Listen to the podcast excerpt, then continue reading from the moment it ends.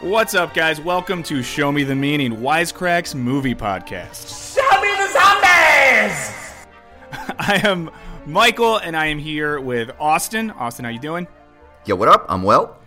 Uh, Ryan. Ryan, what's up? What's going on, film fans? Yeah, and we have a very, very, very special guest today. Uh, Dave Sirus, who's one of the writers of the new Judd Apatow, Pete Davidson film, The King of Staten Island. Dave, how are you? Good, thank you. Good enough. Awesome. Welcome, man. Good enough. Glad to have you here. Thank you. Thank you for having me. So, if anyone noticed, Ryan did yell something about zombies, and you might just be thinking it's Ryan doing a Ryan bit, but it's a tie-in. It's a tie-in today's film, which is 28 Days Later. Oh, shit. Um, a Danny Boyle film, uh, a sort of post-apocalyptic zombie classic. I will admit that I watched it for the first time for this, Oh, my so God. my take will be full of ignorance.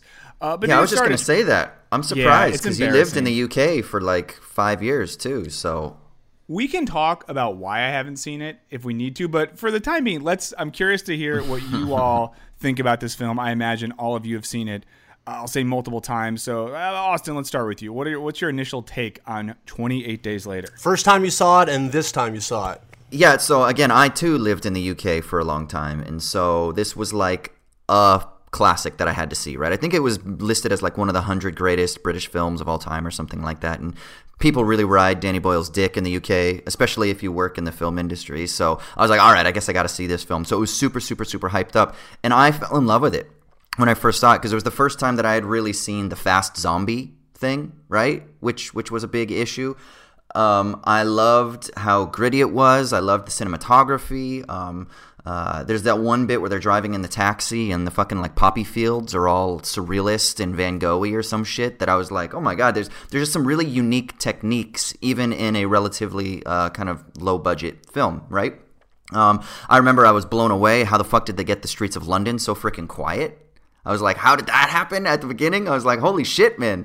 Um, so I think from a formal perspective, I thought it was interesting. And then, of course, Cillian Murphy is one of my favorite actors. The Wind That Shakes the Barley is one of my favorite movies of all time. And his performance in that film is like, for me, the pinnacle of acting. And so, like, I love Murphy as an actor. And so it ticked all the boxes upon a first viewing. And I've seen it a handful of times since. And I still, I still love it. I, I am less enamored with it than maybe I was in my first viewing, but that's just because I think you know you get if you bang the same chick a thousand times, you kind of get tired too. Wow. Right? So wow. Come on. There Okay. it is. Um, well, on that note, uh, Dave, what are your thoughts? And I'll, I guess the same thing. The question Ryan brought up: first time, last time. What do you think of the film, and how has your perception or take on the film changed between your first time seeing it and your most recent viewing? Uh, well, the thing about it is, when I chose 28 Days Later, uh, I was thinking of 28 Dresses. I'm very sorry. Oh, that makes sense. Easy mistake. I get it. That's a good movie. is that the one that where the she's one a she's a watched? bridemaid Oh, twenty eight times? Is that the one? yeah, yeah, yeah. You Yeah, know, yeah, yeah. it's just it's such a powerful film about uh, weddings that I just I, I guess I confused it with the zombie. But yeah, sure. I'll, I'll talk about the zombie movie. Um, Yeah, thanks for that. I'm not a horror fan. I'm actually a guy who mostly is bored by horror because uh, it, it to me has always been one of the most repetitive uh, kinds of movie. Like in comedy, if you repeat a joke, you should get destroyed, and you often are. In horror, it seems like a lot of movies just rearrange the same five things in different orders with different characters. So 28 Days Later is like such a great movie because one, it actually it's where we get the fast zombie trope from. The only other fast zombie movie was like one much older, Return you know, of the Living sh- Dead. yeah, exactly, Return of the Living Dead, schlockinger movie, which I've seen those and I just I didn't really respond to them really, to be honest. Only 28 Days Later, I found really captured a kind of realistic vision of the zombie world, and I, I've, the problem with zombie movies is that it's often hard to believe, and they did it in a way that wasn't. It's not supernatural. It's just a disease that realistically made people like crazy, and they run, and that's how you can kind of believe how this could take over a disease that takes people over. Because every time I watch a zombie movie, if they're moving slowly, you're always just thinking, mm-hmm. how could the government be this incompetent to get taken? I mean, it's essentially like being it's it's like being overrun by retirees. Like, who could not deal? If you saw, if there was a zombie outbreak in your town and you drove for an hour, you just bought yourself a year. Yeah, yeah, that's why. Because zombie movies, I always think look fun. Like I, when I watch the movie Zombieland, even though they're kind of faster, I'm kind of like, oh, dude, that looks really chill. You got this cool family of people that you're with, and Woody Harrelson is funny, and like I'm like, I want to be in that world. Whereas you watch 28 Days Later, and you're like, I don't want to be in that fucking world. I don't know if you've You ever know? seen the movie uh, Abraham Lincoln Zombie Hunter. Oh, yeah, dude. I want to be clear. I am not confusing that with Abraham Lincoln Vampire Hunter. There was another movie called Abraham Lincoln Zombie Hunter. Maybe I maybe Oh, I'm I did not see confused that one. I don't remember. Yeah, I'm confused too. Okay, never mind. not the movie in theaters, a direct to Netflix original called Abraham Lincoln Zombie Hunter, where the director and writer of the movie also plays Abraham Lincoln and is about five foot six. Sick. Amazing. And oh, that's a movie where you have soldier, where like you watch the, the inherent difficulty of trying to explain how it's possible because there are scenes where like groups of soldiers with rifles are somehow overtaken by three shuffling zombies. Is this the same director that did like Sense and Sensibility and Sea Monsters and all of that No, shit? No, no, he's several degrees below that person. a schlock fest, and this was someone trying to just rip that off for no budget. And because when you watch these movies, even with fast zombies, you have to realize like, how could they possibly get overrun by just they're idiots. They're morons. They can't use guns. They can't communicate. They can't plan a goddamn thing. If if it was really possible to overthrow a government with those people with, with like zombies, then why haven't the chimps taken over Brazil? They're not as bloodthirsty. Because they're smarter than they're i mean they're, they're smarter than zombies. They're stronger than them. There's plenty of them there. Uh, they're like you know it's like a rodent problem almost there you know? And you just can't help but like like and, and, and the reason is because you see one of the things that they don't is understand about zombies is that we we don't have a gorilla or ape problem in the world because we have what's called door technology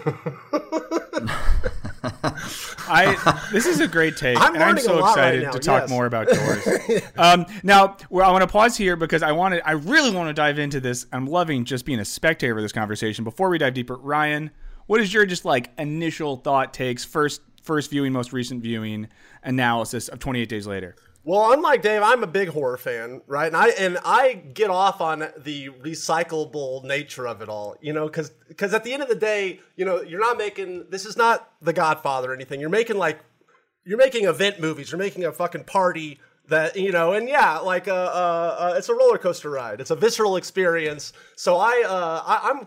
I like counting the different kills, and even though, oh man, I've seen that kind of kill in this movie before, you know, whatever. I, I, I, I I'm an aficionado on that kind of thing. However, I agree with you in the sense that zombies to me have absolutely played out. I'm a big f- film fan, but at the same time, I don't know if I could watch an, a, a new take on a zombie movie and actually give a shit, you know, like, like almost every movie, I, uh, zombie movie I see is like kind of a meta take on zombies now, and I'm always just kind of like, I, they're so hard for me to get invested because it's so we've done this, we've so cliche, and I, and it is hilarious. You know what? It was 18 years ago, 20 days later came out, and you guys were talking about the fast zombie thing, but that was such a. Uh, a novelty at the time, right? You know, if you think about it, it's like it's almost like it was so simple that no one ever ever thought about it. Like, wait, oh yeah, zombies that run. That's fucking terrifying, especially if there's they're in a pack. You know, uh, uh, in that famous scene where they're running through the fucking field and there's like a million of them. I mean, that is you, you're in that guy's shoes. I will say, so when I first saw this movie, I was definitely blown away and, and I dug it. I remember liking it. Every time I've seen it since, I haven't really responded the same way because the visceral roller coaster is over. I've seen the movie. You know, it's kind of like that. That's the one bad part about horror is that they're awesome the first time you see it. Then once you've seen all the tricks, it's kind of like, all right, very few horror movies can kind of withstand multiple viewings in my experience uh, so or opinion. But but yeah, 28 Days Later, pretty cool zombie movie. Uh, it gives me this sense of dread, and I don't know if it's just because of the fucking coronavirus. And I'm like, wow, this is like That's what I was gonna ask, very- yeah. way more relevant than I remember the first time I saw it. You know, but uh, uh Yeah. Ryan, do you think do you think that this is even a zombie film, or is this just a fucking Yeah, it's a- pandemic it's a film? Like we should think about it more It's- in the lines of contagion Yeah. than than we should think, or like Right. outbreak. Then we should think about it in terms of like you know Night of the Living Dead or fucking what was that one with Nicholas Hoult where like their hearts can come back? To, the recent one, I can't Crank? remember with Teresa uh, Palmer and it's that zombie film. I can't. Yeah, No, exactly. yeah. It's fucking Crank meets zom- zombies. Yeah. Yeah, you know what I mean? That's the thing about zombie movies is that like they're not easy to do well. Right. I mean, Walking mm. Dead basically gave up and just took the first five minutes of, of 28 Days Later and said, "We there's just no way to tell this story without the exact same opening." Yeah. A guy waking up from a coma and it's all like you just can't even tell the story without that. And you know, the other problem I have with zombie movies is they often take the easy way out. They never want to explain anything. They never want to show what's really going on. They always just want to make it about one little group of people escaping. And uh, 28 days and then weeks later didn't shy away from that. They told the real story of how this how this happened. And uh, no, it's it's it's a hard thing to do right. I don't know if you saw um, I want to say it was it called Black Summer, the Netflix series. It was a zombie movie, a zombie series that was on Netflix like last summer, and I it did, was like yeah. it was terrible in the sense that like it just it started out good and then you realize they were just cutting and pasting tropes that did without mm. earning them. Like Yeah. it was just like it, it was like I can like I should not it should not be so obvious to me that you watch Walking Dead. right. Wow. One- one- One last point I would just make on, on my thing is, that, uh, or the trope that I am sick of in zombie movies is, and basically what this whole movie's about is the the the oh we're being attacked by this this you know uh, crazy supernatural uh, monster force, even though it's not supernatural in this movie, but the real monsters are the people, the other human beings Yeah. that are our neighbors, you know. And that is, I feel like, in a lot of zombie movies, and it can kind of just go overboard with kind of, I don't know, melodrama. Remind me, remind me on the other side of the of the uh, synopsis here, Ryan, because yeah, there's that bit where they fucking look at the the animals in nature and they're like, oh, they're a family. It's like nature is good Yeah. and humans are really the evil ones. And there's like this Frankenstein thing too, like let's not fuck with technology and shit. So it let let's let, let well, Burns is gonna probably do his Well, yeah. How about this? I'll, thing, I'll, I'll give my, my, yeah. my quick take on it. We'll do the synopsis and then we'll dive deep into this. Y'all are bringing up so many beautiful things, although I can tell that Ryan has something he wants I, to say. I was just going to say into. Dave had something to say, so I was going to hear what he had to say about that. Oh, yeah. Oh, I was gonna say No, that Ryan. Dave, had I, I'm say, talking to too. Dave. I was you going to say, it. okay, you know what? Everyone, shut up. I'm gonna. We'll, we'll get the summary and then we'll get into it. I'll, I'll just quickly say, uh, I can't do a first time, most recent time. This is the first time I've ever seen it. Uh, liked it. I'm someone who who's not watched many horror films, has not watched many zombie films. I'm uh, an outsider to the genre. I really enjoyed it from a filmmaking perspective, especially Austin. You mentioned this that scene of an empty London with Cillian Murphy walking around at first. Really, really liked that. But I think my brain was really interested, and I obviously I haven't seen the sequel. I want to see the sequel because it seems like that's going to answer the questions I was just thinking about the whole time. I wanted to know what the hell was happening outside of the area of England from London to Manchester, which I think is about like 100 miles or so. Um, I was wondering what's happening in the rest of the world. You're going to have to watch they get into that 28 at end. Dresses Later for that, dude. Uh, hey, I can. There's no, not enough Katherine Heigl movies for me in this world, um, especially the one where there's the. Hey, I will say, people talk shit about 28 Weeks Later, but I actually think that it is really Well, I good. saw. So, Yeah, and I saw notorious house flipper Jeremy Renner was in it, so that made me want to watch it even more. Okay. oh, that's right, he is. And the whole thing about 28 Weeks Later is that it, what's good about it is they don't take the easy way out. They actually mm. show the real government response and how the government, in real, realistically, would retake the world because they're idiots, fighting morons. They can't even pull a trigger. Free will tell you they are at a distinct disadvantage. Okay, so I'm gonna I'm gonna leave and watch that. You guys do this. I'm gonna watch 28 Days Later. No, um, so let's set the synopsis real quick and get into it. Um, and this is if you're listening to this and you either haven't seen the movie in a while or you're like me and you never saw it until recently. Quick breakdown: 28 Days Later. Um, beginning of the movie. This is the sort of inciting incident of the whole thing. We got some hippies breaking into a primate research center. Although they seem like kind of badass hippies because they're willing to do crime. We find out there's some apes that have a disease. What is the disease, you might ask? The creepy scientist says it's Rage. Rage. I did find that pretty funny. Um, rage-filled thing gets out. 28 days later, we got our guy Jim. So this dude wakes up um, inside of a hospital. London's empty, walks around, gets attacked by a priest. That was maybe a commentary on Catholicism and predation of priest. I don't know. um, but that happens. Pretty soon, our guy meets up with his little cell group of friends, learn what's happened. A pandemic has taken over the world. People have been turned into, as you all have well uh, phrases before, fast zombies. Um, they get together. Guys got to see if his parents are dead. They are. We lose someone along the way, but alas, we see some Christmas lights. And the Christmas lights lead us to our four part friend group. Um, we get Frank and Hannah, father and daughter. The whole gang gets together, and because of a broadcast telling them to go to Manchester, where the soldiers have the cure for the infection, it turns into a road trip movie for the middle third. I will say that I really enjoyed the road trip part Yeah, of the movie. Um, we eventually uh, get to this fortified military base outside Manchester, which is a city on fire, and pretty soon we find out things are not as good as they seem. Because what is the cure to infection? It is, uh, correct me if I'm wrong, rape um, and and using the the women who have survived to reproduce and rebuild society. That's their survival technique. Yeah, keep going. Yes, that's how we survive. Uh, our bud Jim does not like this.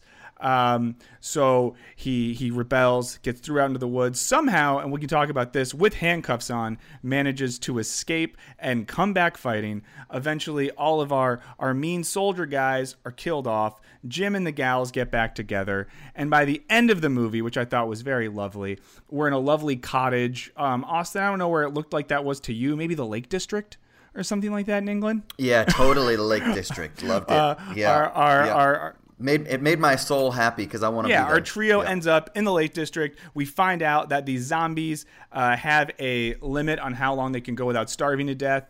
They're starving in the streets, and I think it is. Correct me if I'm wrong. A Finnish airplane is flying over, and our. Fr- Is it I think it's Finnish. As, as an expert on Scandinavian dialects, um, that's not true.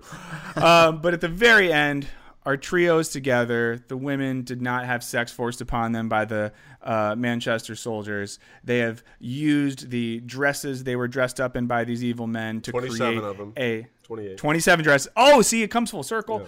Um, they put the dresses together to make a help sign in hopes that the Finnish Air Force, notorious Finnish Air Force, by the way, we can get into that, um, will rescue them. And it's a pretty clear setup for a sequel. You guys have seen the sequel. I have not. Um, but that's the movie. You've probably seen it, though, if you're listening to this, because everyone on the planet had 18 years to watch it except me. Before we keep going, I want to take a second to give a shout out to today's sponsor, Skillshare. I don't know about you guys, but I've been spending a lot more time at home recently, and it's starting to make me feel like I'm getting into a bit of a lethargic funk. But one of the things that's helped snap me out of this is focusing on my creative side and learning something new. And that's why Skillshare is so useful in times like these. It's an online learning community for creatives where millions of people are coming together to take the next step in their creative journeys. They offer tons of different classes, from graphic design to photography to music production to fine art. I've been checking out filmmaking from home turn found footage into a compelling video taught by Penny Lane. It's been awesome to sort of take footage and things I've already have and turn them into cool videos using my phone and computer. Now, if you visit Skillshare.com slash wisecrack today, you can get two free months of premium membership. So why waste another day rewatching a series you've already seen eight times when you could be learning something new and focusing on your creative side? So visit Skillshare.com slash wisecrack today and start your free premium membership. Now, back to the show. So let's get into it. So much good stuff came up in that discussion. Uh, how about Dave? Do you want to get us started? Is there any like particular point you want to bring up? Any idea in the film that you were excited to talk about? Balls in your court. I agree that it's done to death the idea that the whole plot is always, oh, but the people are the real enemy. But this was also before that was a trope. Before Mm-hmm. that, it's like such a common thing that it's just too bad that everyone has only been able to tell a zombie story by by leaning on that, and usually in a much less like serious and believable way. Uh, but I mean, what I like about it is also just that it, it uses the very simple idea that at their core, a zombie story is the opposite of a vampire movie. Vampires are about the fear of aristocrats, and zombie movies are about the aristocrats' fear of the proletariat. The proletariat, baby. Yeah, there's a lot of good Marxist literature on zombie films. I mean, that's what zombie movies are, are referring to. They're referring to like the rich people and their fear that the that the poor will rise up against them. And uh, no, I just but I think really it just it's a great movie because it gets all these things right that we've seen so many times people can get wrong. And it just it managed to tell that story in, in a in a in a in a way that respected the material and not just tried to play it for you know gore. Yeah, that point about class analysis is really good. Uh, Ryan or Austin, do you all see that theme as well? Is this something that, that you've seen in other movies of the genre that you think they do well here? I, I certainly have, have uh, heard that bef- that sort of line before. Like like in terms of the the first movie though, I, I think back like on Night of the Living Dead. I mean, weren't those like basically two? I mean, were they rich people like in the townhouse, like in the middle of nowhere, that were getting attacked? I, uh, because I mean, I, I'm just thinking like if anyone would know George A. Romero, I mean, like like what does he say? I haven't read enough interviews with him. Like, does he have? Uh, does he confirm that notion? I guess, or or. Uh, I think the the argument is generally drawn along the lines of it's more about like um, the unconscious fear of controlling the order of capitalist society, whereas vampires are, you know, Dracula is a fucking aristocrat, and well, it's su- uh, sucking blood at, like, from the working Va- classes, like literally feasting on right. uh, lower forms of life to keep That's the right. aristocracy flowing. Yeah. Like Peter Thiel, Peter Thiel, who's literally like infusing his blood from fucking Yeah. other people so he Real can thing, live look it forever up. and shit like that. Just like werewolf movies are about the inherent fear of menstruating women. okay, explain. Wait a second, hold on, unpack that. I, I I don't doubt it. I'm just curious. I need to see the logic here. What?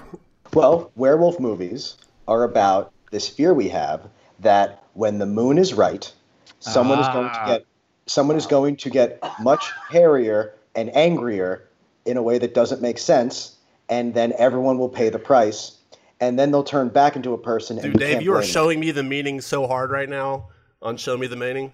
Yeah, dude. Wow, so much meaning has been shown thus far, and we're only uh, 25 minutes. So in. into the zombie metaphor, like if the the prolet if they're the proletariat, so they're the so they're supposed to be the idiots, and they're eating the brains of the rich, the smart people. Is that a metaphor? I'm just coming up in my head. Well, very few zombie movies actually eat brains. That was only. It's basically just one movie, right? Well, I mean, kind Dawn of- of the Dead. You know, I mean, well, I, I guess they're eating their guts and stuff too. I mean, it's they're kind of just eating everything a lot of times. A lot It's of been a while since they were specifically after brains. Well, then I, I wonder if so. If we're looking at the the zombies as the proletariat class uh, engaged in an act of self liberation, then I wonder if we can look at the opening of this film, pointing out what happens when t- well educated Cambridge kids try to do the work of liberation for the proletariat by breaking in there, and how these uh, these these PETA activists who think they're doing something good end up making things way worse. Well, there is a story there about uh, don't assume that well-intentioned, extremely excited white kids know what they're talking about. Yes. Amen, brother. yeah. And I love that we get that within the first Well, five minutes. so I, I think that means that I need to shut up then for the rest of Oh the no, no, go Is for it. the point? No. are, are you in PETA, Austin? Yeah. No, I do. Lo- I do love that angle though, because there's clearly some sort of like um, critique of what like animal anarchist uh, liberation types, right? Um, to be fair, also, it's they weren't the ones who created a virus and gave it Yeah. to. right. They're just the ones Yeah, who yeah. dumb enough to free him. Which, right, which is which is Uh, like you just said, they're well intentioned, but the the ultimate critique is is there's kind of like a Frankenstein critique, right? Like human beings fucking with nature, kind of modifying things, and then what happens through you know complexity theory or chaos, like things happen and then it spreads and it gets wild. But then there is that interesting thing. Then so is there not just the like humanity is the problem all along. But is there also kind of the flip side of that which is a sort of uh, maybe a fetishization or a romanticization of nature that nature has this purity in itself and we just need to emulate it? So i'm thinking of those horses again that scene that i mentioned before. I think there's four of them perfectly because there are four humans that are on this road trip and it's almost like they need to just map onto the real natural uh, harmony that they perceive in nature, and they can potentially fabricate that or mimic that if they just kind of get their shit right, right? Like the, the four of them can figure it out, and you think maybe, maybe they can do it, and then of course a shitty circumstance um, because of a human blood drop that gets into Oh, Brendan that Gleeson's eye, and it kind of disrupts it. Yeah. which is also very prescient now because of how the level of care you have to take to not get infected with something, and how uh, and how pe- the precautions that people are expected to make that some people just don't want to make. Uh, that yeah, that's that's something that you know comes up. You'll notice that more now. The idea of just avoiding this. I mean, it, it also begs the question of why whenever you watch zombie movies, you're like, number one, why don't you just go where it's cold? yeah. and two, like, because if aside from that, like, how about you know, stop walking around with your in a t-shirt. Like all you like all you would have to do is put on a jean jacket and you're fucking invincible. And no one thinks to do that. No one thinks to just do like they're idiots. They don't know how to deal with anything. Those fuckers would can think bite m- through a jean jacket though. I mean, they're fucking. Well, well, okay. What about motorcyclist? Take your jeans and bite through them. As I don't have the rage jeans. in me. I don't Bite have the rage that these zombies have. They're, they'll they'll just keep going. Okay, but uh, let's let's substitute Ryan jeans for a leather jacket, a Harley crew. You got gloves, leather, helmet, motorcycle where you can weave through all the cars. I agree. I'm getting a the- fucking hazmat The Hell's suit. Angels were fine. Yeah. They're fine with this shit. Bring it on. Yeah, they're the ones that control the resources in the post-apocalyptic world. That's why Mad Max is like needs to be tied into this as well, right? It's fucking motorcycle gangs that become. Yeah. the I'm I'm getting a new Well, bubble so boy ball. Here's a question for you all as well. Is there something to be said for, and, and we don't see this in the film, but there's commentary about it, the way in which they basically say, like, you know, the news talked about it. At first, it wasn't that bad. Then the news went dark. Is that a commentary on the way in which we don't have the imagination or the ability to properly conceive of and deal with, like, a pandemic? Because it's hard to hear the way they talk about the emergence and the attempt at containment of this and not think about how, like, countries like America and the United Kingdom have currently done with the pandemic that's happening. I, no, I think it's really about just the general fear we have of the system breaking down, of mm-hmm. the idea that like we have so much reliance on this system we've created, and that a monkey wrench could just screw it all up. And then suddenly, and then when when the news isn't talking about any, can't talk about something anymore, and things just go dark, then you're just like, oh, this is a world that we've never even imagined could happen, and how terrifying that is to just be really on your own. Yeah, and, to piggyback off that, it's like that plus how quickly it can go down. Because I mean, it's in the fucking title. Twenty eight days later, it's like everything was normal, and then twenty eight days later, the, the, the Murphy White wakes up to the, to that. You know, to everything's gone. And it's just kind of like even this Corona thing has really made me think about that. Like, you know, I was thinking about like, yeah, two months ago, would we ever have fucking thought that you know the the the, ne- the next two months would have happened how they happened. I don't think we would have. You know, I, I was I was kind of freaking out earlier than a lot of my friends. I'm like getting you know supplies, snacks, toilet paper, and all this shit, and everyone's telling me I'm fucking a weirdo. and yeah, 28 days later, uh, they're all doing the same shit. So There's a cool there's a cool formal element at the beginning of the film that kind of relates to this, and I think it juxtaposes like silence and maybe we could say like government or media ineptitude, but then also with this really jarring, chaotic soundtrack, right? And it's when Cillian Murphy is first going through the streets. And one, I could only think like I've been in London, I lived outside of London, I was in London a lot. It's noisy and it's busy all the time, right? And so you get this dude who's what is he? He's a bicycle like yeah, uh, delivery courier. guy or something. Courier, yeah. So so he's used to being on those streets. He's used to being in the noise and the traffic and the chaos and the life, if you will, the vitality. And then all of a sudden, it's just dead. And like the silence is basically deafening. And then the kind of irony of that is that the soundtrack is like pumped up beyond a 10. It's like 11 or a 12, you know? And it's this like screeching guitar track, like um, that is really kind of upsetting almost like like aesthetically upsetting and i thought that was kind of a really interesting way to frame the discomfort and the anxiety that he's waking up to. Yeah, the soundtrack is really good. Because it, just mimics the panic mm-hmm. that people would be feeling in that situation. The- the- which is interesting though like the the panic of silence is jarring right? And and i think that's what's kind of that weird tension that you get at that uh, in, in those opening in those opening scenes that I really love because it, it basically it makes me feel upset. That's the thing that kind of like got me more in this viewing than any of the other stuff about like fast zombies. Like that was all like early stuff, but the fact that it was just so formally interesting with what they were doing that I was like, oh yeah, that's the shit that I that I found. Yeah, and so many zombie movies are also just shot like TV. They're just shot so crappy that you know you, for something like this you need that level of cinematography. You need to be immersed in it. You know, it's just there's when you watch a zombie movie like and it just everything's well lit and everything like it, it looks like a, a, a sitcom. It just doesn't work.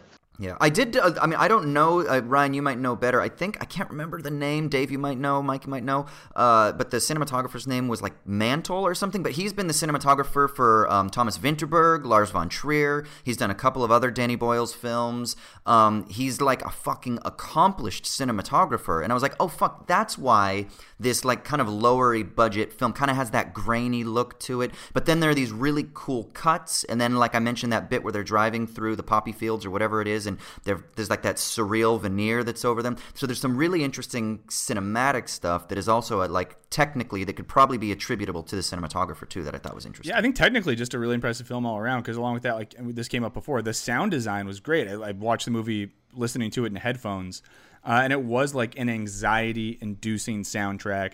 There's random like voices and sounds uh, that are kind of in the in the back of your headphones if you're listening to it that way that keep you worried that something fucked up is about to happen at any point, which I found unsettling but made it a really engaging experience. Yeah, yeah. Can I, Dave? I mean, I mean, it's obvious, but if we could just kind of talk about it, like what what made you want to do this film? You know, is, is, this have you been thinking about this film, or like have you been watch? Did you watch like Contagion recently? Like, is it the Corona inspired stuff? Like, what was up? Yeah that big into the genre. I mostly only like horror movies when there's something else about them that makes them so good, like if it's a comedy or something. Also, mm-hmm. uh, but I think that zombies are at least a more satisfying version of a horror movie for me, and it just it just rung as like a movie that managed to do right what so many couldn't, and it just it just and it also seemed like you know I wanted to list movies that weren't just comedies and weren't superhero movies, which is essentially the only thing I watch. so do you like do you like the comedy zombie movies like Zombieland and like uh and Shaun of the Dead are both really really yeah. good. Yeah. Did you see One Cut of the Dead yet? Okay. Highly recommend that one if you're into comedy zombie movies. Is that the one that's the Japanese film? Um uh, to be, I, I, it sucks, but I don't know the fucking country. But uh, uh, it's an yeah, it's definitely it's not American. It's about them like making a zombie movie, but then a real zombie yeah, apocalypse that's breaks exactly out. what happens. It's huh. Yeah, my buddy well, just told yeah, me about this. It's supposed to be fucking yeah, amazing. It's, it's, awesome if you're into that genre. Yeah, and the directors basically like just fucking go with it or whatever, and they all start like like yeah, a real it's one of the best movies about making movies too. If you're into that subgenre, too. That's what that's that's what I've heard. Mm. Oh, cool. Yeah, I also love Army of Darkness. Oh fuck yeah, that's top five for me, dude. Which is a comedy zombie movie. Absolutely, yeah. Glad you brought that up. That's more what got me into this sort of genre anyway. And uh, but also the thing about zombie movies that are more it's just so much more fun than horror movies is the offensive nature of it. So many almost every horror movie I've ever seen is just about in a way it's just victim porn. It's mm. just about yeah. putting yourself in the Into shoes it. of someone who's running from something, which is fine if that's what you enjoy. But with zombie movies, there's way more offense involved. There's a sense of there's a sense of competition. It's like it's more it's like watching a fight. Mm.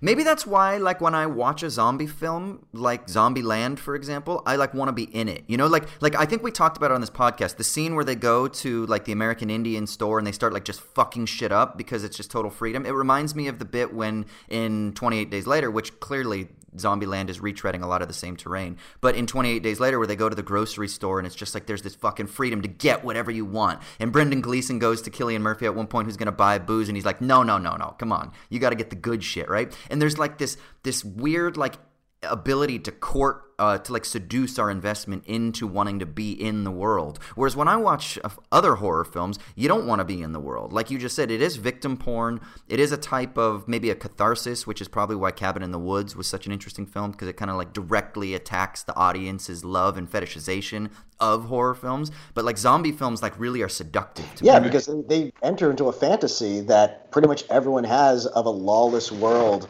where you have where there's no moral responsibility to what you're doing. That nothing you're doing is wrong because they're not people anymore. But it's still this. It still exploits the kind of natural aggressive instinct you have to fight that was just part of evolution.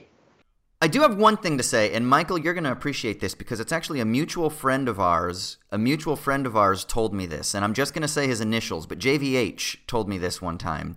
Uh, he said the funny thing is, is we have all of these examples of apocalyptic films, and it always goes back to like you just said, a state of lawlessness. It's like this Hobbesian state of nature, right? That li- life is just competitive and brutal, and you just look at most of them. That's the post-apocalyptic world, even from novels like The Road, you know, to Walking Dead, to all of the uh, all of like the Mad Maxes and shit like that. And he said, actually though, but we do have an historical example of a post-apocalyptic world he said and it's japan. Like japan had two nuclear bombs dropped on it and japan is not some lawless world but actually it's like this crazy technocratic, bureaucratic world where you work like 16 hours a day. Everyone's into hentai porn. Uh, you kind of sleep in these tiny little pods and shit like that. He's like, the post apocalyptic world isn't some Hobbesian state of nature. It's actually like this crazy, technocratic, bureaucratic, neo feudal society. And I was like, that's kind of interesting. Well, the thing about the, what you bring up about Japan and Japanese culture that's so interesting is that it the reason Jap- Japanese culture is in many ways people would describe as very unique is because it was created almost from whole cloth after World War II because they Right. had to abandon Right. what was the crux of their society, which was domination.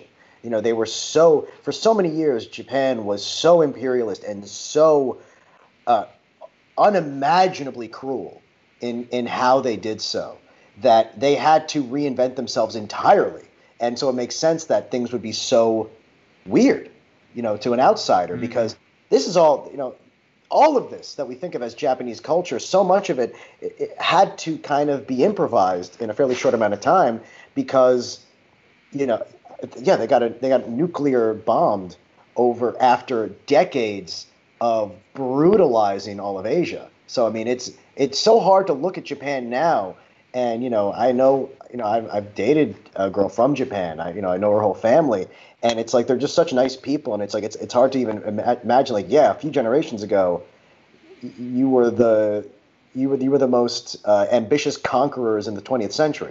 So I wonder. So ma- maybe when they make the third sequel, 28 years later, it'll just be Japan because it's just like this is what Well, happens it's after 28 years of this shit. But even in like you know the movie we're talking about, it's interesting that this is England, a culture that also like Evan, you know Austin's lives in England. I lived in England for a while. Uh, I guess I'll, I'll offend some people, but like come find me, I guess if you want to travel during this, you idiots. But like this is a country that dominated the entire world for generations and generations, and you're in England now, and I don't see a lot of that. You know, you don't meet a modern English person and think, wow, I can see how your ancestors took over the entire globe. So there is that sense too that, you know, Britain is a fallen empire, a place that used to have that sort of colonial domination over the world. So it's kind of, it's fun to see him fall in that way. And it's fun to consider, you know, England against that backdrop. Are you saying that they've lost their acquisitive spirit? Is that what you're saying, What, d- d- Michael? yeah. Dave, what do you think? I don't see British culture as nearly as divorced from its past as Japan's, though. Yeah, I think they're delusional about their past. I think England has this weird. They hold on to it to make them feel better. Oh, I'm gonna get in trouble, uh, but they they hold on to it to make them feel better about the lack of what has been going on since the end of World War II. So I think yeah, you're right in that sense. They do embrace it. Because England's loss of an empire was not a result of their imperialism. Mm-hmm. It was coincidental. It was about world, it was about someone else doing an evil act. So it's like after all these generations of all the things that England did, they ended up losing their power in a way that made them look good as opposed to a rebellion. Because don't forget, Yeah. during World War II and even before World War II, Japan had an opportunity to their plan was to get all of Asia to rise up against British imperialism. And the only reason they didn't get to do that was because they invaded these other countries in Asia and treated them worse than the British had which was just a terrible, terrible miscalculation and about lack of control of the troops they had. So that ended up making it that if they had not done that, they could have easily organized all of Asia to rise up against England and been much more powerful. Yeah, and I think just for anyone listening, a reminder: this is Normandy the Meaning, Wisecracks New World War II History podcast, where we dive deep into the structures and relationships of countries in World War II. No, that's no, it's super interesting. I think you're spot on with England there. And yeah, and England, of course, got to do that thing where they like gave back countries that they colonized and got credit for being the good guys and doing that, which is like that's really impressive if you can do it. Like if you could steal something from someone and then return it, and they they hug you. They Yeah. had cover of the Axis. So good. Um, Yeah, well, that's what to tie this. to tie this back into like the post-apocalyptic thing, the interesting thing is this film kind of puts you in the scenario of what would the UK be like if it did experience an, uh, an apocalyptic tragedy or event, right? And again, they fall into that, which is again very English because Hobbes was fucking English, and kind of the liberal ethos of ideology dominates the Western world. What would the world look like? Oh, it would just be back to like liberal individualism, where everyone's trying to scramble together to create some semblance of community that was just like it was. And we actually have a writer at Wisecrack, Leo, who's talked about this that there's like a failure of the Western imagination to actually conceive of a post apocalyptic world that isn't some nostalgic clamoring back for the way things were. So, like, I've been playing this game called Death Stranding a little bit, and one of the things that's interesting about this game is that the whole underlying designing principle is to, like, get the United States back right? It's like the United States has been fragmented and uh, the world is destroyed, and there are these cities, but like you're part of this re- revolution, which is not really a revolution because it's a nostalgic reactionary mentality to try to get back to the way things were. And so much of apocalyptic film kind of fits within that ethos that it's like, well, if we can just get back to the way things were, let's restore balance, let's restore the capitalist, liberal, uh, democratic ethos. And that's what's kind of a, an underlying underlying ideology that might kind of speak to what somebody like Mark Fisher calls capitalist realism, that you can't even imagine an alternative. Or like someone like Zizek following Fredric Jameson says, you know, it's easier to imagine the end of the world than it is to imagine the end of capitalism, right? There's always that desire to go back to the way things were just before the apocalypse, rather than some genuine novel creation of something different. Yeah. Because capitalism doesn't need to be implemented it will occur in the absence of other systems. So that's why it's so much harder to kind of think of a story where all these disconnected people could find an alternative to it. I mean, that's what happened in China. They weren't capitalist, and it just kind of happened because it's sort of the natural order of how people interact and competition. We like freedom, baby. well, uh, kind of along these lines, then, do you think the film is trying to say something, or to ask y'all what the film is trying to say by the two uh, different responses we see from the two crews we get in this movie. Uh, we have the ex army dudes, and we have our crew of survivors. Very different approaches to uh, surviving this pandemic. Different ideas to how they can like create solutions to it. Is, is there some meaning there? Is is Boyle trying to say something, tell us something, warn us of something in that, well, or is it just that dudes want to do army cosplay? Are you trying to get us into like an abolish the police, defund the police conversation, Michael? Is that what you're How trying to no, bring up I'm, right now? Um, I'm not. Well, for one, I wouldn't say uh, Danny Boyle so much, but uh, we uh, we haven't said his name yet on the podcast. But Alex Garland, awesome filmmaker, wrote this script. I think this is one of his first ones. He's the guy right. behind like uh, Ex Ex Machina and um, Never Look Back, the Mark Romanek movie, uh, and a few others. And he, oh, uh, Devs, if you've watched that on Netflix or anything. But uh, uh, and Annihil- Annihilation. Oh yeah, I right? forgot about that one. That's a good one. Um, but yeah, here's a quote from him about this film that may- maybe if you, if you, want to get jump started uh, on your answers. Uh, Alex Garland says this about 28 days later. He says, if you look at the whole life of the planet uh, and man. Uh, man has only been around for a few blinks of the eye in terms of the life of the planet. So if the infection wipes us out, that's a return to normal normalcy. Kind of like how you were saying. Like, are they yearning to go back to life, or it's just the planet yearning to go back to life, uh, or is Alex mm. Garland trying to t- say he wishes that we all went back to, to, to the natural order of things? Anyway, what do y'all think about that? That's that's really interesting. So there's a, a, philosopher by the name of Ray Brassier who is sometimes considered like a I don't know, like a cosmic nihilist or something like that. But one of the things that he talks about is that we need to think about the world from the perspective of like heat death. That that it's that it's absolutely coming right? That that the the whole world, the whole universe is just going to disperse into fucking just dark matter, kind of Not doing its thing, and so we need yeah. to think about that cold reality. Yeah, and so there's something interesting maybe in what what Garland is saying there too. That like the quote unquote natural is that maybe like we are the the the virus. It's kind of like that we are the virus logic that you heard a lot of that, that came out that when has been around for three months now.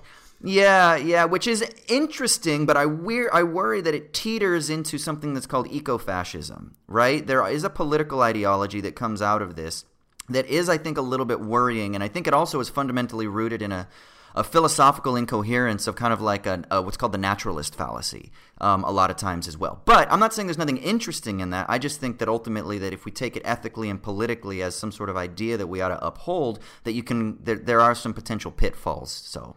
I think the story is a very simple one, really, about the inherent, uh, the inherent evil of man, and and about how that evil is relative. Yeah. Yeah.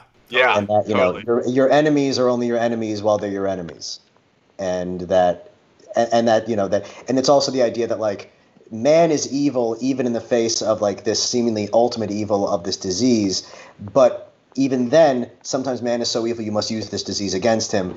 And it sort of yeah it sort of implies just the way that Cillian has to become a zombie mm-hmm. to sit to do what's mm. right.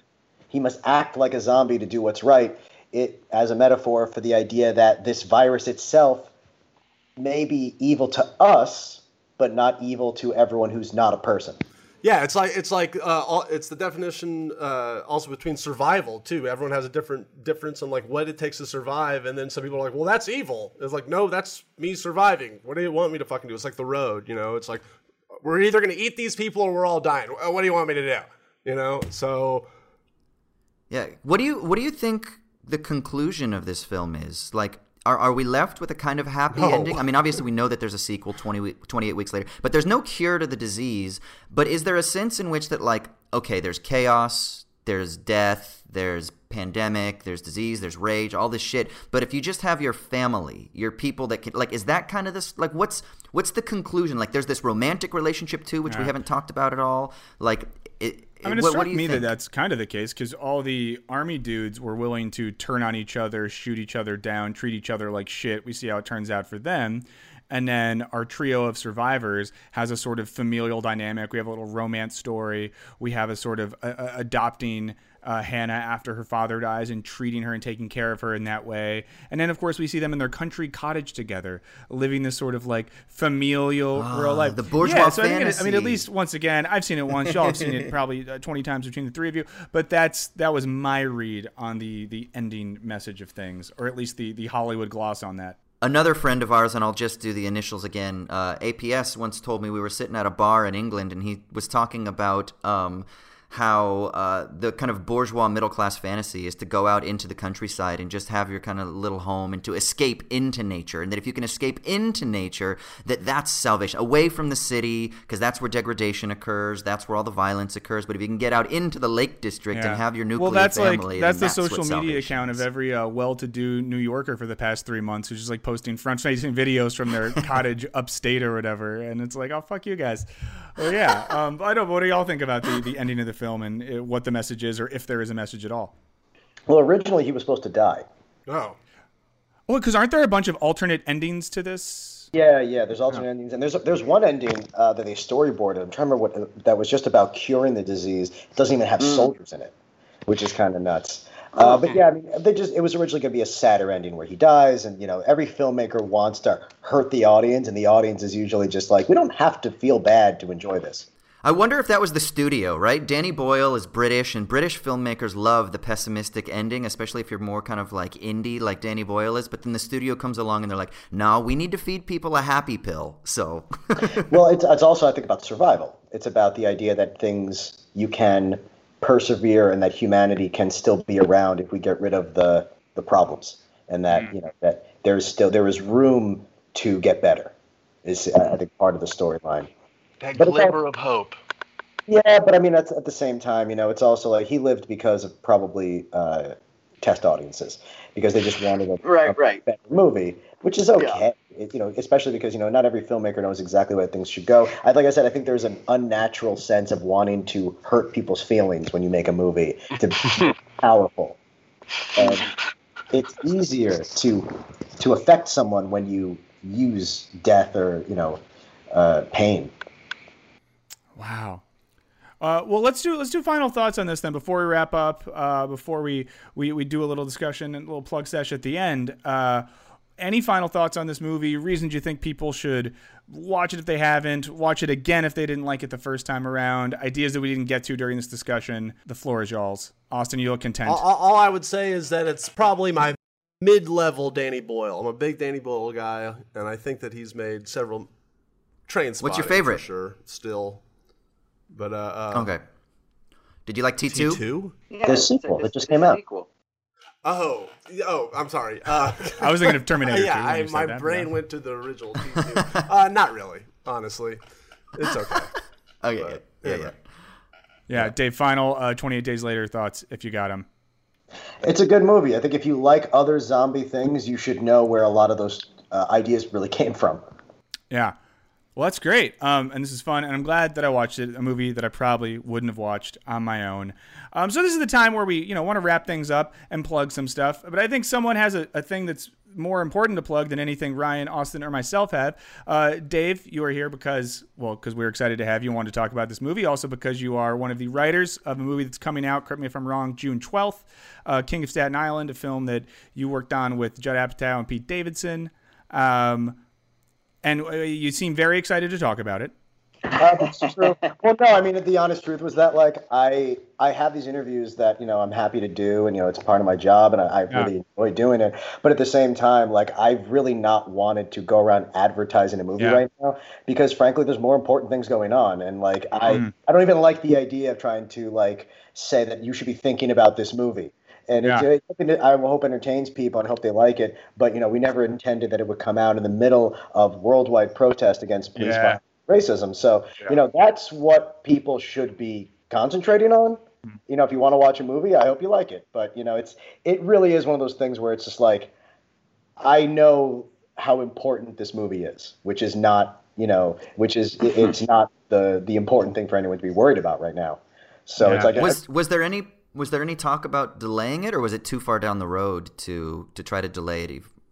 Yeah. I, I, not that I know of. I don't. I don't believe that there was any real option once those things are kind of in motion. My understanding was there wasn't much you could do um, because it was already moved, and you know, it's it's such a big company, and there's so much to so many moving parts that I don't really know what would what how that could be possible, what would be possible, but uh, you know, it's but it was also a thing of like you know, it it's not like we're trying to compete. We're not trying to say that like you should care about this instead of something. We're Yeah, just right. saying it's out and it'll still be there, you know, when when everything settles down and hopefully there's progress that comes out of out of the protests and hopefully that there's real change that comes out of it. Uh, you know, it, the movie is just there to help anyone relax when you know when they're done dealing with the more important issues of the day. I think that's really important, though, and I think uh, I, I think it's important that during this time, there's so much heaviness in the world, and I know many people are so uh, passionate and active with everything that's happening.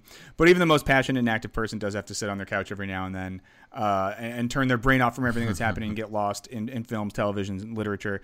So I think people, you know, if, if you need that, this is a movie that you can watch. Uh, and I know personally, as a fan of, of Apatow films in general, it's fun to see, I, I guess, uh, the Judd Apatow style film with a very different context, very different lead and that sort of thing out of the like suburban Hollywood world uh, with like Paul Rudd hanging out and stuff like that. So uh, definitely, like like Dave says, yeah. movie. Yeah, it's a different movie than Judd's ever done. It's it's. Yeah. I think he, you know, we, we it's it's it's. I think it's an ambitious kind of uh, non-traditional comedy, and you know, I hope that people who see it like it. You know, if, it, if it's a choice between buying my movie or donating to Campaign Zero, you should donate. But Yeah.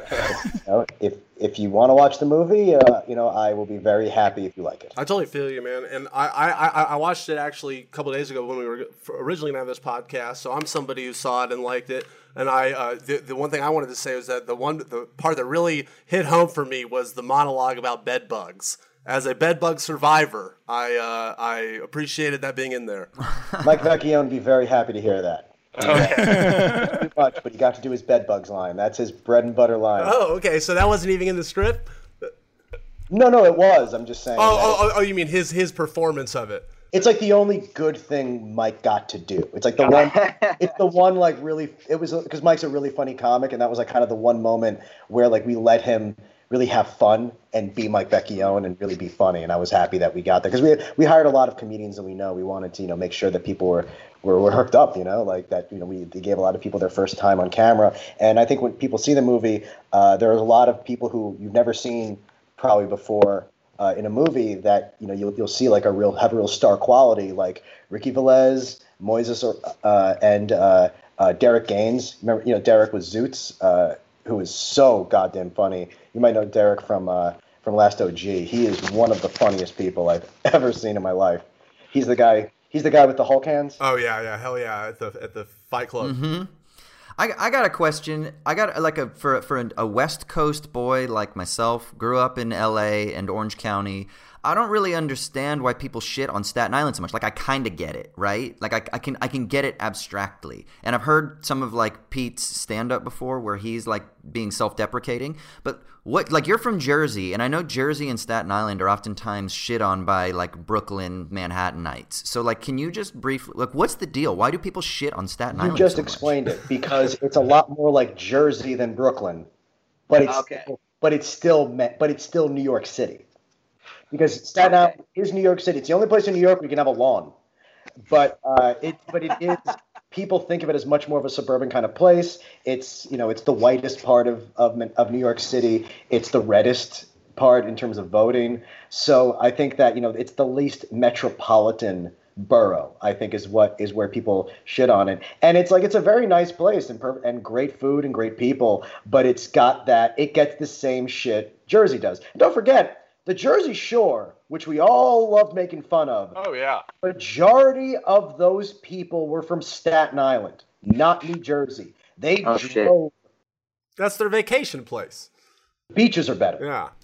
Yeah, the Jersey Shore too is great. It's not- I, it's not I a perf- saw the show, and then I lived in Maryland for a bit and spent some time on the Jersey Shore. And I, I was- the TV warped my mind. It's pleasant as all hell. Great people, good food, nice beaches. Sorry to like let the cat out of the bag there, but yeah. Yeah, I was gonna say too. I, I kind of got this analogy analogy between Staten Island bros and like Simi Valley bros, or like Orange County bros, like Huntington Beach bros. Like there's there's kind of yeah, there's kind of a, a- an analogous relation. Yeah. Here, I lived in LA for many, many years. I know that you know we. It's eh, there's the same kind of people everywhere. In in Staten Island, they're Italian. In LA, they're Armenian. It's not a big deal. Everyone, you know that that in terms of people who get made fun of unfairly, I meant. honestly. Hey man, I fucking love Glendale. Okay, don't talk shit. No, I'm kidding. Um, uh, to, to, to, to also uh, make a comment about your comment on the movie, I love, I I just love in general movies that really embrace non professional actors. You know, bring in new. Uh, obviously, you could tell that some of these people were Pete's buddies or just people that you guys knew in general. Like you said, you brought on a bunch of comics, like the the, the guy, uh, the the tattoo artist that he goes into, and the guy who's tattooing the big hulking dude. I mean, uh, Kelly, Oh yeah, is that Machine Gun Kelly? See, I don't even know. I, I'm not familiar with with uh, with. actually the Nazi. Got yeah, exactly. That's the guy. Okay, I drew all those tattoos. did you really? Whoa. That was my other job on the movie. Well, see, he, he probably hasn't acted that much, obviously, right? He's more into music, I assume, right? Machine Gun Kelly. He's been in a few things now. He was in Bird Box. Uh, Okay. Well, I don't know what I'm talking He, about with play, him. he plays uh, Tommy Lee in the Motley Crue film, I think, on Netflix. Nice. Okay, so he's got some credits. Well, I'll, but but- but there are some other people that are non-actors, right, in the film, or at least it seemed that way. Kind of got like kind of like an uncut the Safdie brothers or something. How how they'll cast just people they meet on the streets. It seemed like you guys kind of had that vibe a little bit with Pete's life. Well, yeah, I mean, uh, I mean, uh, most of them were actors, but there was a lot. We wanted to use, you know, comics. You know, we wanted to load it up with comics, like a lot of the, in a lot of the people who are, you know, some of our favorite, you know, comedians. We wanted to just really kind of give those opportunities and just let funny people be funny.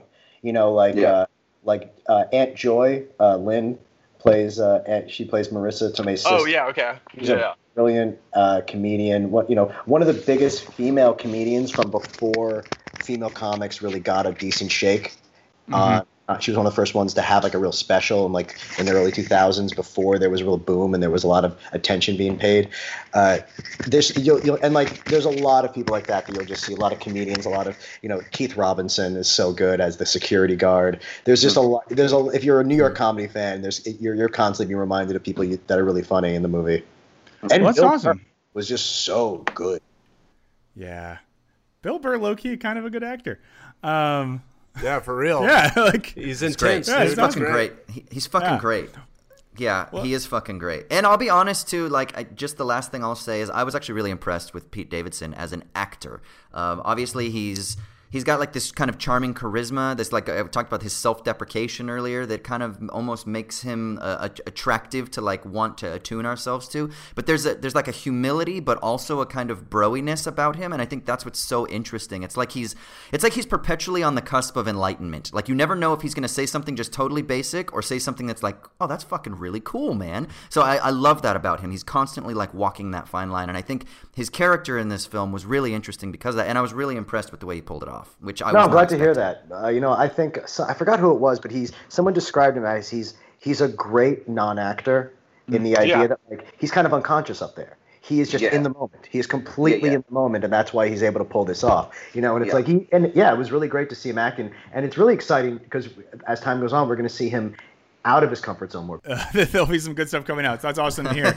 Um, and Dave, thank you so much for letting us like talk to you about the film. Uh, we heard what you said, but also, you know, people that, that listen to this podcast probably do turn to movies and turn to film as a way to to cope and feel better, and even just take a break from the world. So uh, this is a movie you can do that with, and, and we really appreciate that. So uh, before we wrap up, uh, Austin, Ryan, where can people find you if after this they're longing for more of you in their lives and they have an Austin or Ryan shaped hole in their heart?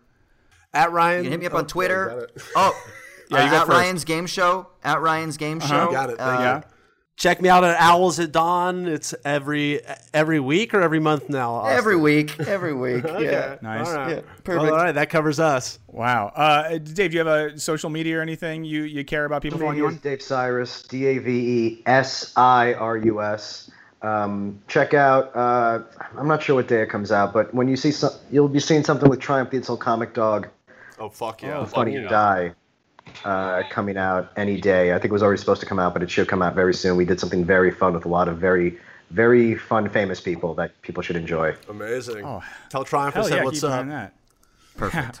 Um, and then you shouldn't, but if anyone wants to, I'm Michael O. Burns on social media stuff. And then uh, I run a comedy Twitch stream. It's at uh, twitch.tv slash Godsey and Burns. But we're taking a break because the world is really serious right now. So we've done some stuff on the show, like interview some activists and stuff like that until we get back making dumb jokes. Um, but this has been Show Me the Meaning. Dave, thank you so much again for Yeah, joining man, us. thanks a lot for stopping by. Ryan, hey, anytime. Yeah, this is a lot of Yeah, thank you. Uh, Austin, Ryan, thank you for your brilliance as always. This has been Show Me the Meaning on 28 Days. We'll catch you later.